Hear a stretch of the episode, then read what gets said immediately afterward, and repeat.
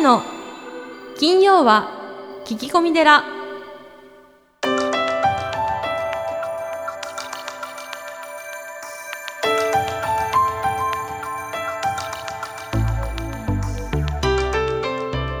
ようこそ架空のテラスタジオにお送りする長谷の金曜は聞き込み寺ナビゲーターの南雲もぐなです。群馬県太田市は随願寺住職であられる長谷さん。今日もよろしくお願いいたします、はい、よろしくお願いします。ポッドキャストネームピカソネッチ2世さんからのお便りです長谷さんこんにちは長谷の金曜は聞き込み寺第300回の配信おめでとうございますあ、ありがとうございます。僕このメッセージでそうなんだ そうなんだね。知らなかった。もうねあっという間すぎてそうだねなんかこの前第200回やったような気がするんですけど、うんつい最近だよね。そうですね。だけどうん。第300回ってことは、うん。もう6年近くなるってことです、うん大したもんだね。素晴らしいね。すごいで。すね。うん。で今いろんなゲストを迎えて、まあ、継続されているわけですが、うん。はい、でこれからもためになるお話をいっぱい聞かせてくださいねと。書いてあります、はい、ありがとうございます。そんな、えーおめでたい時に何なのですが、えー最近は子供への虐待に関するニュースが多くて、まあ、そういうニュースを見るたびに心が痛んでおります。えー子供を守るべき大人が子供だなぁと感じます。えーまた虐待によって子供が受ける傷も大きいですよね、まあ、こんなニュースがなくなることを願ってやみません。長谷さんはこの子供への虐待についてどうお考えですか？というですねうん。ことも書いてありますが。どうですか、南雲もぐらさんは。いややっぱり僕も子を持つ親ですから、やっぱりそういうニュースはもうちょっと見たくないなっていうのが正直と、まあ、怒りみたいなのも出てきますね、まあ、どこから虐待なのかっていうのもありますけどだけどやっぱりちょっと同意しているなんかものなんかを見ると本当に心が痛みますね、うん。かわいそうだなと思いますし、まあ本当そうですよはね。あのーまあ虐待、まあチャイルドアビューズって言いますけども、えーまあ身体的な虐待と、あと性的な虐待、うんうん。まあ心理的な虐待、はい。あとネグレクトみたいなものがあるんですが、はい。あのーこれですね、まあ、うちは非常に、まあ、保育園などをやってるので複数やってるので森とてもあの身近というか当事者というか、うん。そうですね、うん。あのうちはまあ実はですねうーんお母さんが逮捕されたこともあるんですよ。あそうなんですか。園児の、はい。うん、園児にあの虐待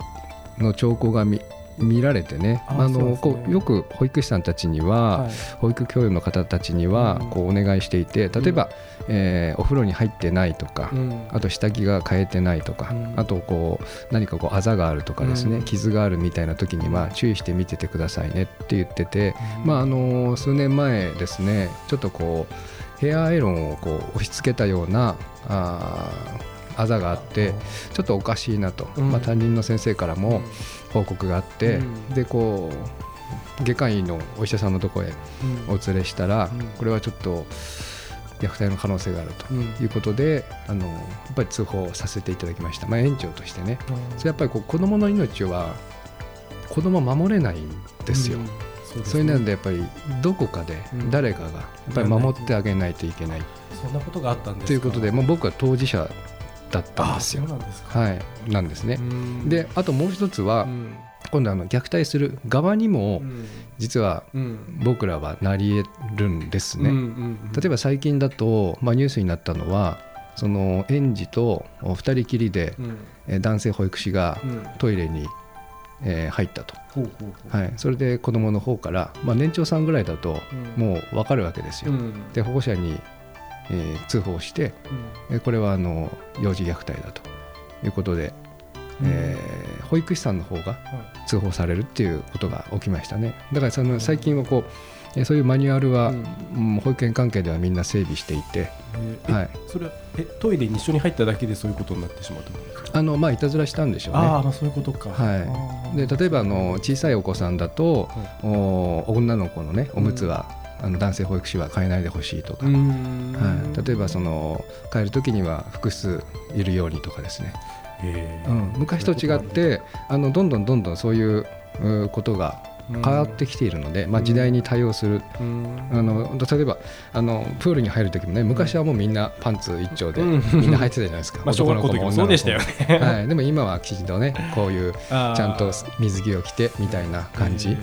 はい、で着替えるところも別でみたいな、はい、だいぶ変わっていますよね。あのー、虐待ですね。僕あの理由は、まあいろいろあると思うんですけど、やはりそのスマホとかテレビとかゲームの影響って僕は個人的にね多いと思うんですよね。そうですか、はい、どういうふうに関連してあの心理学的にはその注意資源って言って、昔に比べてうん情報量が1000倍になってるんですよ今。あ情報ね、まあ、とにかく電車に乗ってると、うん、もうみんなスマホ見てるでしょ。まあそうですね。運転してスマホ見てる人もいますよね。本当ですか？それはもうだめですよね。危ない。うん、危ないっていうか、まあ、とにかくあれねもう中毒なんですよね。まあそうですね。依存症ですね。そうするといろんな情報が頭の中に入ってしまって、うん、その注意資源っていうのを使い切っちゃうんだって。脳の中の注意資源、うん、だからこう今前かがみで疲れてる人多いじゃないですか、はあはあ、それで、ね、脳の中のその許容量を使い切ってるので、はあ、他にいろんな注意が向けられない。じゃあそれが余裕がないっていうかな。余裕がないから、はい、そういう子供とかに行ってしまうってことですか？あのーはい、ずっとゲームやってる子ってイライラしてるんだよね、うん、体が動いてない、うん、であの脳だけ使ってるんで、うん、実はこう爆発するんですよ、で体を使ってる子っていうのは意外とこうストレスがない、こう運動すると気持ちいいでしょ？まあそれはもうジムに行ったりすると、あれってもう運動はストレスを軽減するんですよね、まあ、そうですよね、はい、だからこう脳だけ動いててもダメ。特にあのスマホ関係は本当に僕ね脳に悪いと思うんですよね。まあそれはあれですね。親だけじゃなくて子供もそうですよね。うん、だからやっぱり家族みんなでやっぱりそういうものをちょっと気をつけて、うん、まあたまには外でね親子で遊んでみたりとか、うんうん、そういうことするだけでもひょっとしたらコミュニケーションになってお互い発散されて。そうそうそうそう、うん、だから別に携帯が絶対なくとは僕は思わないんですけど、便利な道具なんだけど、はい、やりすぎはそうです、ね、まずい、まあそれも携帯だけじゃなくて何でもそうですよね、うん、だからなんかそこはもう本当にバランスをとって、うんっていうのはまあ一つの確かに虐待につながるのかもしれない、ね、そうなんですね。だからその、えー、っとそういったものがこう影響してるんじゃないかっていうのと、うん、まあ、あといろんな媒体がね昔と違って、こう SNS とか変わってきたので、そのストレスのあり方も変わってるじゃないですか。やっぱりこう親も注意しなきゃいけないし子も注意しなきゃいけないし、ね、はい、あの社会も注意しなきゃいけないっていうのはありますね。やっぱり虐待っていうのはそのなんか子供が直接的っていうよりかもよりかそういうストレスとか、うん、何かが巡り巡ってそこがストレスではけ口になっちゃってる可能性がありますもんね、うん、あの我慢できない人が増えてるような感じがしますね。そうですね、はいそうですね、うん、座禅とかするといいと思いますよ、もっと自然に触れるとかね。そうですね、まずそういうところから始めるとみんながやれると、もっと気持ちよく、なんか、まあ、そもそもねあのニュースってネガティブじゃないですかすでに。まあそうなんですよね、うん、そういうものしかあの笑って飛ばせるんだったらいいんだけど、はいはい、まあそもそも僕は見ないね。そうですね。もうなんか本当僕も見たくないですね、うん、見なくていいと思うよ。そういうものばっかなんで、うん、まあもっとね世の中のいいニュースとかももっとやってくれたらいいなと思うわけですけど。そうですね。はい、うん、いやありがとうございました、はい、はい、さあそして、えー、今月のゲストですね。コモンズ投信株式会社取締役会長の渋沢健さんです。最後の対談となっております。長谷さんスタンバイよろしくお願いいたします、はい、よろしくお願いします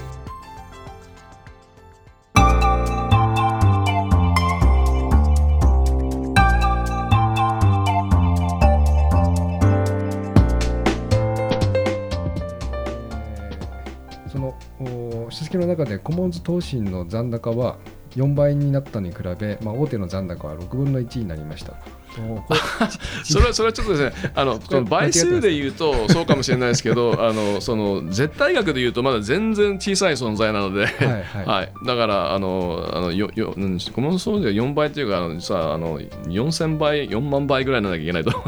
僕はそうなんです、ね、思うので、はいはいはい、だからまだ全然小さい、まあ、あの全部で今300億円ぐらいだと思うので、はいはい、それがあの3000億とか、まあ、もっと大きい存在でないないといけないなと思ってるんですけど。はい。ありがとうございます。あのー、草食系投資ということを、言われておりますけれども、まあ、その日本人がこう日本人の文化なんですかね。人のせいにするという、えー、あの これからやっぱり変わっていきますか？人のせいにする。まあ人のせいっていうかこうお上というかまあ、国を頼っているところはやっぱり非常に強いと思うんですけど、僕はやっぱアメリカに行ったこともあってアメリカ人ってもう全部自分の責任をみたいなとこあるじゃないですか。やはりこれからもっとそうなっていかないといけないのかなって思うんですけど。そうですね、はい、まあ、あのよく言われる自己責任って話ですよね。だからだから自己責任っていうとすごくなんか重い重苦しい感じがしますけどそれをそのさっきのあの自己責任ではなくて自己実現とか、うん、あるいはあの成長とかえー、あるいはつながりとか感謝とか、うん、そういうふうにこう考えるとあのもっとこうポジティブに物事を考えられるんじゃないかと思うんですよね。だから全てこうあの将来が決まってます。あなたは安心してもいいですっていう社会って、えー、昔のジョージ・オーウェルの世界の、はい、統制された、あの社会じゃないですか。でその方がハッピーっていう人もいるのかもしれませんけど、うん、まあどちらかというとあのみんながこう自己実現成長してつながり合って感謝があってではちゃめちゃなカオスの方が あのいい社会じゃないかなと僕は思うんですけども、うん、でそういうふうに考えた時にはあのその誰かにせいにするっていうことではなくてやっぱり自分が、えーと、自分と、えー、自分の家族自分の会社、えーまあ、自分の世の中っていうことまでさっきの想像力を使えばい。いと思うんですけど、はい、自分が何をできるかっていうことを考える。でそして、まあ、あのそれぞれできることは異なる違う得意分野もあるしと思うんでみんなが同じことをやる必要ないと思うんですけどだけどそういうその意識は必要なんじゃないかなと僕は思うんですけど。なんかこうあの言語が変わってですね、はい、そのやっぱり人間もこういろいろ変わっていくと思うんですけども、えーえー、もっとこう積極的に自分のことは自分で何とかしていくみたいな社会になっていくのかなって、えー、そうですね。でそれがあの何でしょうこう、はい、誰かに頼るってことすごく大切だと僕は思うんですね、えー、だからそれは一人ぽっちでこうなんか自分で全部やりなさいってことは全然ないと思うんですけど、はい。うん、だけどその中で自分が、えー、自分の人生の中で何をやりたいかっていうことをきちんとこう表現できる、うん、あの教育の話もさっきしましたけどあの渋沢って学問という言葉を結構使うんはい、そうですね。で、あの僕のあの友人であの青山社中の朝比奈さんっていうの代表の朝比奈さんっていう元官僚の方いらっしゃるんですよ。この前いいことをおっしゃってて、あのまあ、平成時代何がいけなかったら教育だった話して僕もちょっとすごい同感することがあってでそれはあのあの昔はあの学問があったと。ででそれでそれが、えー、平成時代勉強になってしまったと。あ言い方が変わったんですね。えー、でそれで学問とは何かっていうと問うことを学ぶっていうことですねって言ってあそそその通りだなと思ったんですね。ええ、だ僕はずっとそのあの今までの教育っていうのは、えー、正しい答えを出す正しくない答えを出さないという教育システムだと僕理解していて、でそれはあの高度成長時代にすごく合ってた教育だと思うんですね。規定が決まってますから。そうです、ね、でそれでこうあの工場のようにこう効率的に、まあ、あの生産する。けれどもあの AI の時代になった時にそっちって AI ができることですよねと、はいはい、じゃあ人間ができることなんですかっていうと実は統治からだと思うんで、ね、あの正しい問いは何なのかと。課題設定の方が人間がするんですよね。でさっきお話に出た AI は想像力ないけど人間は想像力ありますねと。はい、ということは、えー、この、えー、AI はこのマグを見た時にコーヒーマグでこれはコーヒーマグですって認識するかもしれないけどだけどそのコーヒーマグのあの意味じゃあこれがどういう人がだどういう思いでこれを作ったのかなとか あのここにあそうかちょっと違うものでもっと美味しいかなとかそういうこと多分あんまり考えない、まあ、考えないですよ AI は。これはあマグですっていうことだけだと思うのでそういうふうに考えるとこれからあの必要なのはその問いかける力なんじゃないかと思っていてでそれもあのさっきその人のせいにするっていうことをつなげると、えー、あのだからそんな人のやっぱりその時にじゃあ自分が何ができたのかなっていうこと自分に対する問いかけもあると思うんですね。はい、あの渋沢一もあの殉教の人と逆境の人の違いとかなんかでもあるんですけど実はあのあの殉教も逆境もないって言ったりですね。要するに自分がそういう状況に置いたか置かなかったかっていういうことだっていうことを言ってますので、はい、ありがとうございます。えー、今あのこう世界がですねこうどんどん変わっていく言ってるんですけども、はい、まあ、あのこれからの世界といいますかあのアメリカがトラトランプ政権になってですね、えー、これからあ減税ですかね。減税と財政出動。またあの規制緩和などやって、まあ、アメリカのこう景気というのは上がっていくんじゃないかなっていうふうに思ってるんですけども世界はどのように世界は世界はあの、まあ、どの時代でもそうです。世界は分からないです、はい、あのあの今だから分からないってことじゃなくて多分30年前も50年も100年前も分からなかったと思うんですね、ええ、世界っていうのは。え、けれども、まあ、いろんな課題があることは確かであって一つはあのやはりこうあの、まあ、ある意味でこのあの、まあ、資本主義、えー、民主主義の、えー、限界ではないですが課題もいろいろ見られてくる。つまり、えー、民主主義も資本主義もあの数が多ければいいでしょうっていうっていう世界じゃないですか。すごく単純に考えると、はい、だけどそれってそこのところで、えー、きちんとさっきの自分自身を問いかける力があり、えー、未来未来志向があるような、えー、人たちの中のそれ数が多ければいいんですけど多分そうではなくて、えー、例えば高齢化する社会になると現状のままがいいねって人は当然増えると思うんですね。すね。じゃあ未来志向がなくて人がたくさんいる中で民主主義ってどうなの？とかですね、えー、あるいはこう、えーまあまあ、アメリカの方ですとそういう、えーえー、昔のあり方の方が良かったよねと。つまりこのあの、まあ、ある意味でこのダイバーシティに対するこう反抗ですよね。プッシュバックじゃないですか、まあ、ある意味で言うと。あの自あの自国主義っていうのは、はい、でそれは SNS とか IT を使ってその声があの実態より実は広まってそれがまた影響されるっていう世の中にななってきてるじゃないですか。だからそういうふうに考えるといろんな課題だからテクノロジーが、えー、どんどん進むからあのいいこともたくさんできるんですけども、えー、逆に全てがコネクトされた世界って怖いって言えば怖いですよね。はいそうですねということはやはりこう、まあ、さっきの話の繰り返しになるんですけど 一人一人がやっぱり自分のあの何が正しくか正しく何やるべきかということの意識がないとあの知らず知らずちょっと怖い世界になる可能性も十分あると思います。だから経済のことになると、まあ、経済っていうのはあのこうあのいい時悪い時があるっていうのはこれは自然だからその経済っていうのはある意味で自然現象なので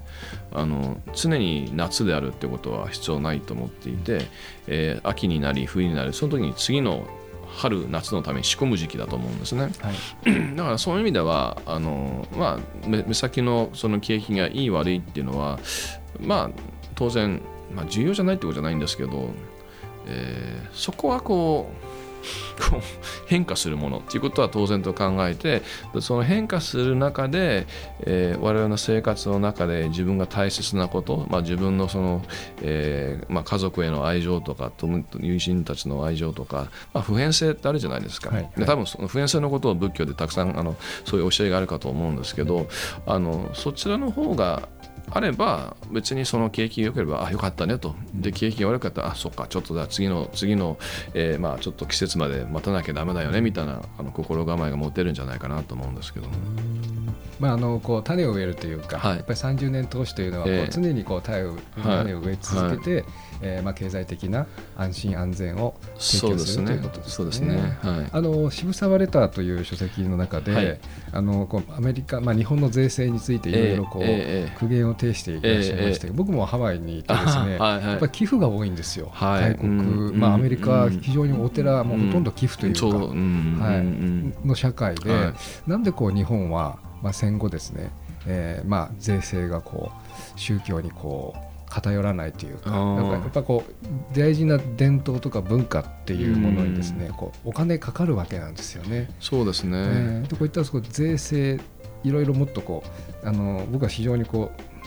渋沢さんの意見に賛同なんですけどもっと寄付税制とかですね、えー、控除してよって思うんですけれども、えーえー、これいかがですか？そうですね。あの、えーとこれはあのその、まあ、あのあの税制のさっきあの誰かのせいにするっていうことを僕はねあの寄付がないっていうことを税制のせいにしちゃいけないと僕は思っていて、はいはい、で逆にその寄付というのが社会のために大切だよねという意思が広まるんであれば、それはあの制度っていうのは民主主義の社会においては少なくともまあ、理想かもしれませんけど変えられるもんだと僕は思うんですね。はい、変える必要があるのは、まあ、税制によって人の意思を変えるっていうことは当然あるんですけどもそもそもその、えー、寄付っていうのは自ら自分の意思で新しいこうお金の流れを作りますっていうことだと僕は理解していて、はい、でそういうことにそういうことがあの自分の自分自身の幸せ自分の家族に幸せにつながるんだよねっていうことだからさっきのあの、えーと、お札が手放していっちゃってなくなっちゃうっていうことではなくてそれが回ることによってそれでそのいろんな幸せがまた自分のところに戻ってくるっていう、うん、まあ、これまた想像力が必要なんですけども、はい、あのそちらが重要だと僕は思ってるんです。であの僕は日本に最初帰ってきた時にはあのお話したようにあの、まあ、あのノンプロフィットセクターつまり寄付であの賄ってたセクターが僕一番最初のあの社会体験なんですけどそうですか、えー、ですからそういうふうに考えると、えー、実はまあ、21世紀に入ってきてテクノロジーの進展によって実はあの今までなか日本ではなかったようなその寄付に対する価値観っていうのは少なくとも、えー、特に若い世代では広まってきてると僕は理解していて、まあ、クラウドファンディングって結構いろいろ当たり前になってるじゃないですか。ででインターネットがクラウドファンディングできなかったですしで寄付を募る活あの方々の活動をあの、まあ、世の中に知ってもらうのも昔インターネットがなければ、もう結構大変とかもう不可能に近かったですね、遠いところにリーチする。なんで今だったら、あのちゃんとそういうところに、えー、活動していて、でそういうあの、えー、インターネットを通じれば、いろんなところにそれリーチできるっていうことがあると思いますので、だからあのあの、まあ、流れとしてはいい方向にいってると僕は理解してるんです。けれども、えー、まあまあ、おっしゃることよくあります。ももっと もっともっとできるんじゃないのとっていうことがと思ってまして、実はあの僕の友人エコノミストの友人があの、えっと、面白いことを言っててあの、はい、今あの日日本銀行があの株式の ETF っていうのをすごく抱え込んでるんですね。はい、毎年6兆円ぐらい実はあの金融政策の大義で買ってるんですけどすごくこれ問題だと僕は思っていて、うん、でだけどそれはあの出口がないんです。あの債券はあの償還するんですけど株式は償還してないので買っちゃうとずっと残っちゃうんですね。だけど僕の友人が言うのはあそれってでも簡単だよってそんな出口はそれはあの日本のさっきの960兆円日本人持ってるんだからその個人が日銀から株式 ETF を購入すればその部分が相続税対策になるよと。っていうふうにやればあの全然そんなすぐすぐそんなの あのバランスシートから個人の方に移管できんじゃないのみたいな話になってて確かにそうだなと思ったと思うんですねでそうするといやそれはやそれは金も金持ち優遇になるからダメだっていう人もいるかもしれませんけどだけど僕その中で思うのはじゃあじゃあそれをそのためにはじゃあその、えー、その部分の例えば1割をじゃあ寄付しなきゃいけないとか条件作れると。はいそうするとその相続税考えると、まあ、それで使って1割寄付するんであれば、まあ、それは別に相続税払うよりいいわけじゃないですか。と、ね、いうことで、えーまあ、そこであのそういう税制のあの作り方によって新しいお金が社会にこう循環するっていうことも考えられるんじゃないかな。というふうに僕は思うんですけども。それ面白いですね、えー、えー、あそんなことを考えてる方いらっしゃるんですね、えー、あの寄付は私なんですけどその、はい、あの ETF の方は僕のあのドイツ人のあのエコノミストヤスパー・コールっていうあの愉快なあのドイツ人がでエコノミストでドイツ人の愉快ってあんまりこうこの組み合わせないんですけど、面白いですね、は いはい、い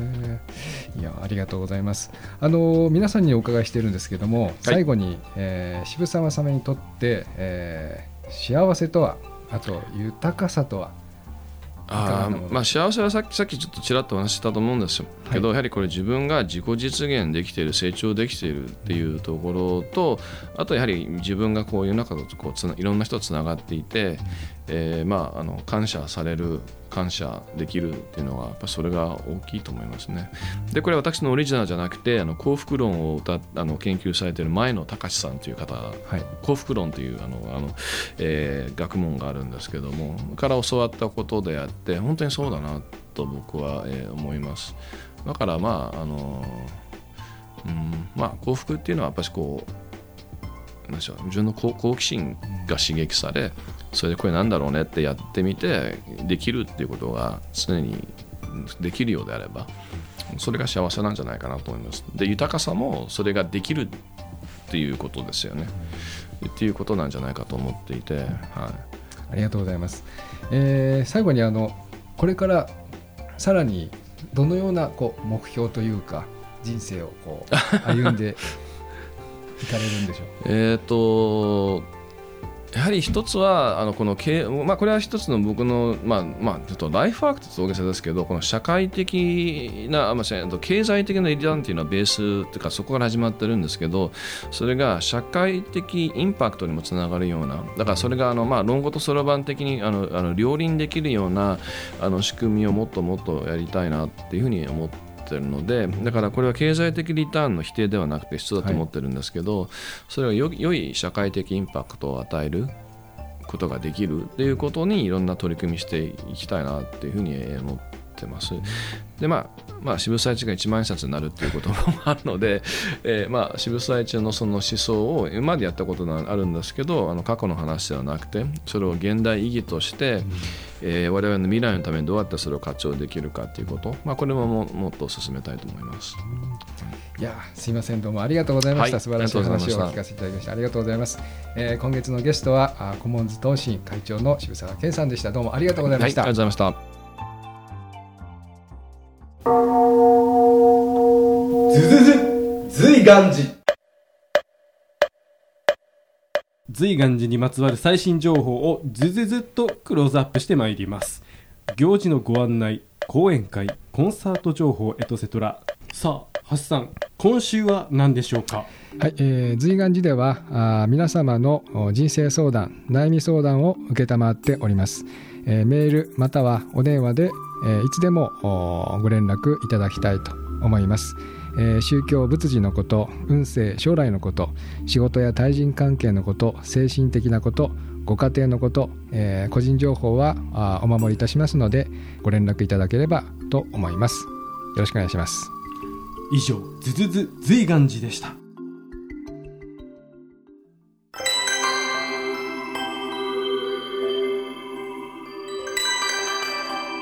長谷の金曜は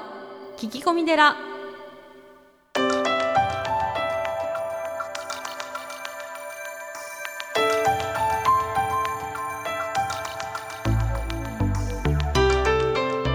ということで長谷さん、はい、今月はコモンズ東進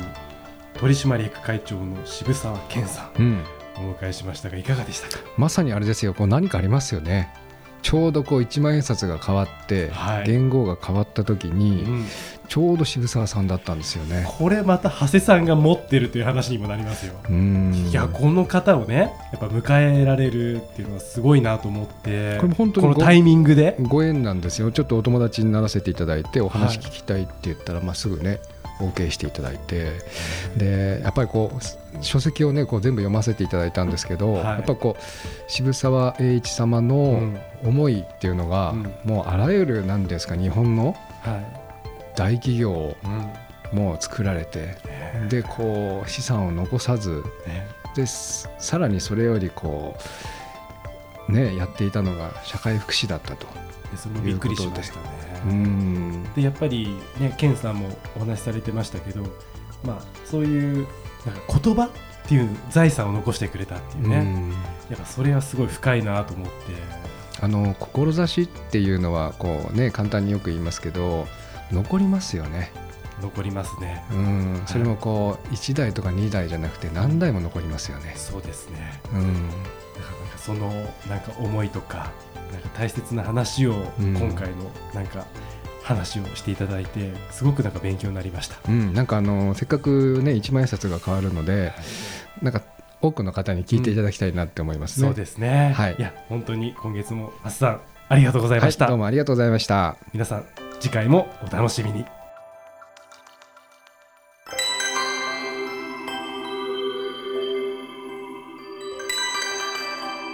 長谷の金曜は聞き込み寺